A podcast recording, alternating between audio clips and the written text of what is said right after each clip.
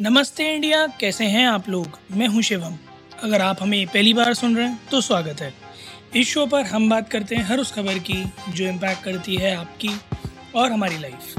तो सब्सक्राइब का बटन दबाना ना भूलें और जुड़े रहें हमारे साथ हर रात साढ़े दस बजे नमस्ते इंडिया में। ब्रिक्स की एक और बैठक हुई साउथ अफ्रीका के जोहानसबर्ग में, जहाँ ब्रिक्स यानी कि ब्राज़ील, रशिया, इंडिया चाइना और साउथ अफ्रीका, इन पाँच कंट्रीज़ के जो रिप्रेजेंटेटिव्स हैं, यानी कि यूजुअली प्रेसिडेंट्स या प्राइम मिनिस्टर वो मिले और उन्होंने आगे की प्लानिंग डिस्कस करी। उसके बारे में बताने से पहले, वैसे तो आप लोगों ने सबने ब्रिक्स का नाम सुना ही होगा। ये ब्रिक्स ईटे नहीं है, ये ब्रिक्स इन पाँच देशों का बनाया हुआ एक इंटरनेशनल इंडिपेंडेंट एसोसिएशन या ऑर्गेनाइजेशन है, जो कि trade e commerce monetary benefits और हर तरह से exchange of information currency etcetera promote करता है इन पाँच कंट्रीज़ के बीच में। और ब्रिक्स का अपना एक इंडिपेंडेंट मॉनेटरी फंड बैंक भी, जैसे न्यू डेवलपमेंट बैंक कहते हैं।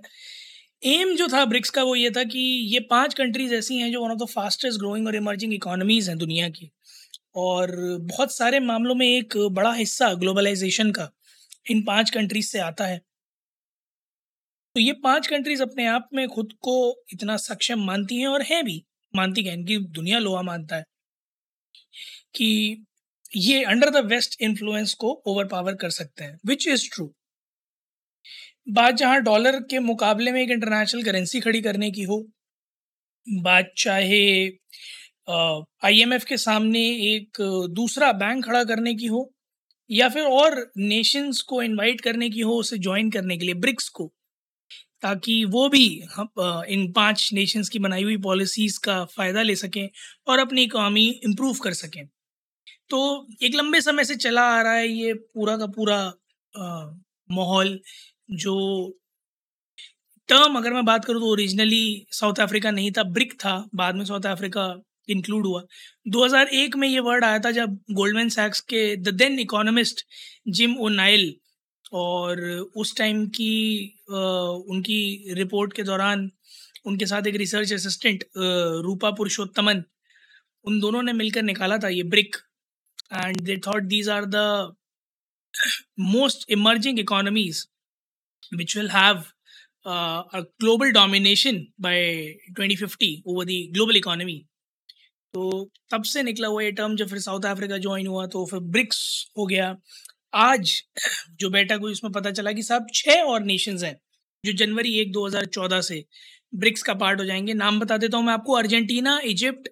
Ethiopia, Iran, Saudi Arabia और यूनाइटेड अरब एमिरेट्स। ये भी अब ब्रिक्स का पार्ट हो जाएँगे। इसके अलावा भी बहुत सारी ऐसी कंट्रीज़ हैं जो ब्रिक्स का पार्ट होना चाहती हैं। बहुत सारी ऐसी हैं जो अपने पोटेंशियल पार्टनर समझती हैं खुद को और वो अभी भी इवेलुएट कर रही हैं कि शुड वी और should we not be a part of BRICS धीरे धीरे अगर ये कंट्रीज़ जुड़ती जाएँगी तो ऑफकोर्स स्ट्रेंथनिंग होगी ही। प्लस जो ग्लोबलाइजेशन लेवल पर एक डॉलर की मोनोपली थी प्लस वेस्ट की मोनोपली थी, उसको भी शायद ख़त्म करने की थोड़ी कोशिश की जाएगी, ताकि सारी कंट्रीज़ के पास इक्वल एडवांटेज हो on a global scale to participate to challenge and to bring forth plus एक बड़ा हेल्दी कंपटीशन भी हो जाता है, क्योंकि अगर कोई एक है, जो रूल कर रहा है तो फिर वो नियम कानून अपने हिसाब से बनाता है बट जब कोई और मार्केट में सिमिलर या बराबर का या फिर अच्छा प्रोडक्ट ले आता है तो फिर थोड़ा सा कस्टमर को लोअर करना तो बनता है। और हम लोग तो जिस जगत में रहते हैं, जिस समय में रह रहे हैं, उसमें, समय में हर किसी के लिए ये समझना बड़ा आसान है कि जब मार्केट में एक टक्कर का प्लेयर आ जाता है तो कैसे उथल पुथल मच जाती है ब्रांड के अंदर। तो वैसा ही कुछ करने की कोशिश ब्रिक्स कर भी रहा है। और ब्रिक्स का ये जो समिट है जो हानेसबर्ग में चल रहा है, कल मोदी जी ने जो चंद्रयान थ्री था, वो वहीं से ही अटेंड भी किया था, क्योंकि वो वहीं गए हुए थे। जो इस समिट की सबसे खास बात रही वो यही कि इन छह कंट्रीज़ ने जो ज्वाइन करने का ये निर्णय लिया, ये ये बताता है कि it's no longer just these five countries who consider them as potential global leaders but और भी कई सारी ऐसी कंट्रीज़ हैं जो अपना इंटरेस्ट एक्सप्रेस कर रहे हैं, जुड़ना चाहते हैं, आगे आना चाहते हैं और हाथ से हाथ मिलाकर ये बात कहना चाहता है कि हाँ these five countries have that to be the global economic leaders by 2050 और हम तो चाहते हैं 2030 तक ही हो जाए क्योंकि जिस पेस में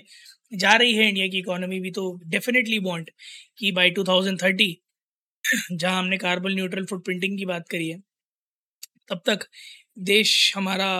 the largest economies of the world हो ही जाए। वन ऑफ़ द तो वैसे है बट नंबर वन पे आ जाएगा तो उस दिल को खुशी ही होगी। जितनी खुशी कल हुई थी चंद्रयान को देखकर, उससे ज़्यादा ही होगी, क्योंकि बहुत समय से हम सुनते आ रहे हैं developing country developing country developing country अब वो समय आ गया है कि हम बता दें कि we are no longer a developing country we are a developed country या transition to a developed country slowly and gradually becoming one क्योंकि infrastructure state of the art एक के बाद एक बनता जा रहा है पॉलिसीज़ एक के बाद एक बढ़िया बनती जा रही हैं। ग्लोबल लेवल पे स्टैचर इंडिया का बहुत ऊपर जा चुका है। हर मामले में इंडिया आज लीडर है। बड़ी बड़ी कंपनीज़ जो पहले इंडिया में आने से कतराती थी, आज झुक कर पूछते हैं कि भैया हमें जगह दे दो प्लांट बना ले हम। और नौकरियाँ भी धीरे धीरे आई जाएँगी, मुझे उम्मीद है। तो जिस तरह का स्टैचर इस टाइम ग्लोबल लेवल पर इंडिया का है, वो definitely India is towards its prime and we wish all the best to the current as well as the upcoming governments की आप जिस तरह से पिछले छिहत्तर सालों से सतहत्तर सालों से चलाते आ रहे हैं इंडिया का नाम ऊपर लेके जा रहे हैं साल दस साल, वैसे ही लेके जाते रहे। बाकी आप लोग जाइएगा गाइस ट्विटर और इंस्टाग्राम पर इंडिया अंडर स्कोर नमस्ते पर हमें बताइएगा, आप लोगों को क्या लगता है इस पूरे ब्रिक्स समिट का क्या निष्कर्ष निकलना चाहिए या क्या ऐसा है जो ब्रिक्स नेशंस को और कंसिडर करना चाहिए to put them as a much stronger candidate in front of the world बाकी हाँ इससे जुड़ा एक छोटा सा किस्सा और बता दूँ, मैं ज़्यादा उसको खींचूँगा नहीं क्योंकि वो बड़ा कंट्रोवर्शियल है। बट चाइना ने काफ़ी कोशिश करी कि पाकिस्तान भी इसका पार्ट हो जाए और इंडिया के अपोजिशन के बाद वो हो नहीं पाया क्योंकि इंडिया ने बड़ा स्ट्रांगली अपोज किया था। एंड आई गेस रीजंस बड़े ऑब्वियस हैं। चाइना के स्टैचर के भी और इंडिया के स्टैचर के भी। तो वो बड़ा इंटरेस्टिंग होगा देखने के लिए कि अगर किसी दिन पाकिस्तान ब्रिक्स में इन्वॉल्व होता है तो वो किन कंडीशंस पे होता है, किन सर्कमस्टांसिस में होता है और उस टाइम पर पाकिस्तान क्या वाकई में सुधर जाएगा या नहीं will we love to see that उम्मीद है गाइज़ आप लोगों को आज का एपिसोड पसंद आया होगा तो जल्दी से सब्सक्राइब का बटन दबाइए और जुड़िए हमारे साथ हर रात साढ़े दस बजे सुनने के लिए ऐसी कुछ इन्फॉर्मेटिव खबरें। तब तक के लिए नमस्ते इंडिया।